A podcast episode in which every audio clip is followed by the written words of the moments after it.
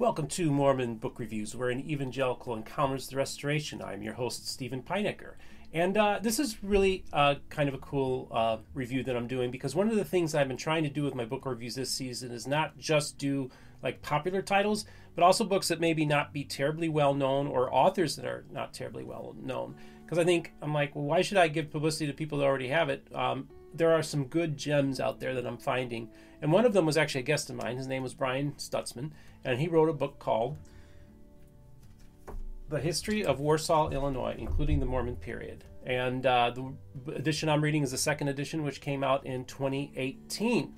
Uh, I had the privilege to actually have uh, Brian come to my Christian community and tape an interview with my bud Anthony, use it doing the camera, and uh, and we taped using church equipment uh, here at our local Christian community, interviewed a Mormon bishop uh, here at the Christian community. So I thought, what is an important thing? And it's an, a bridge building thing. And I think that's an important thing that I want to get back to as I discuss the book bridge building and having conversations with people.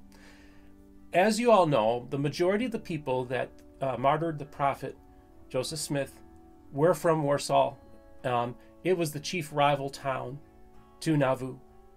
And so this there was always a at first when when Nauvoo was first being built and the saints were coming to Illinois, there was actually the people of Illinois generally were very receptive to them. Actually gave them they actually had a charter for their city that made them unique that they basically had a, a, lot of protection. Now, part of it was because there was a lot of sympathy for what happened to them in Missouri. So, giving them special extra legal protections that they had within their city also was a kind of a, an understandable thing what they were doing. Um, so they had some privileges that the outsiders did not have. So there was some jealousy that was starting to uh, foment. Um, as you know, uh, when it comes to some of the conflicts between uh, Gentiles and saints, uh, there are both sides can be at fault at times. But as the period of time comes when Nauvoo gets larger and larger and larger, the resentments start to build up. But then there's also rumors now going around that there's polygamy being practiced and other illegal activities are occurring. And so that really kind of poisoned the well. There was the editor of the paper of Warsaw was named Thomas Sharp, and he was really uh, key figure in uh, really the lead up to the martyrdom.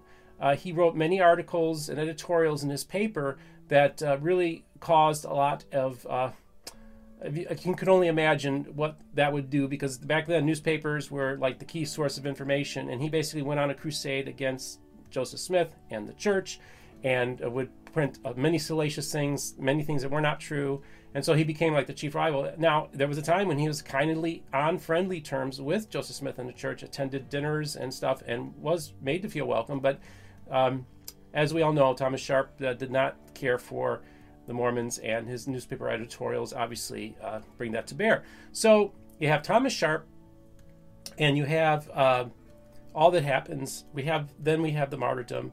Then we have the basically the sham trial that we have of the uh, murderers of Joseph Smith. Nobody gets convicted.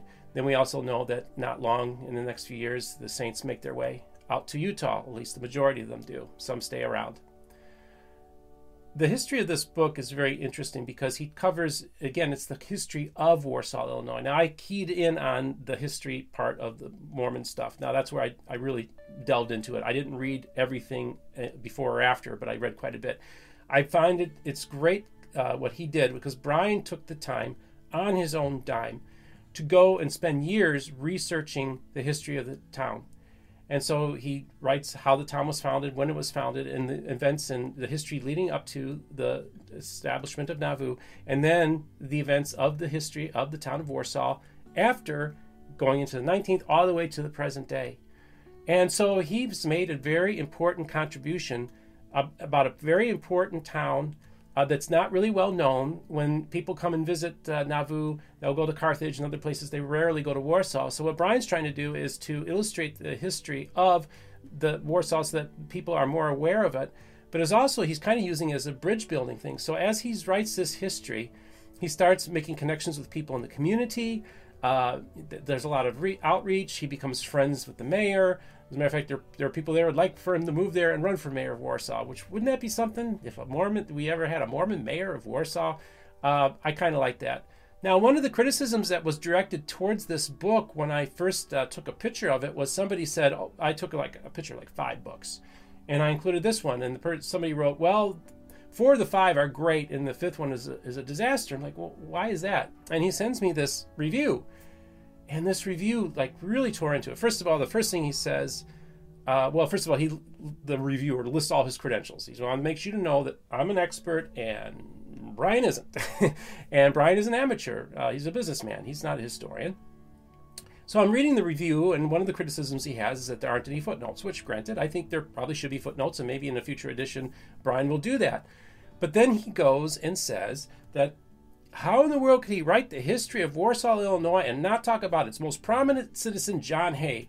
And I was like, okay, I'm gonna read, I'm gonna go through this book, and by golly, he's got the story of John Hay in the book. So here, the about the only review written about this book, the guy didn't even read the book, and I brought that up in my interview with Brian. So just a word of advice to all of you: if you're going to re- review books, make sure you read them. Uh, I will admit to have not reading 100% of the book, but at least I'm being honest with you. At least I didn't make a glaring error like that. So either way, uh, I kind of got on my soapbox in the box in this interview, but or this review, but that's okay. Sometimes I'm going to do that. I, I, sometimes have an edge, uh, and I do appreciate Brian making the drive and doing the interview with me. I appreciate the book that he wrote.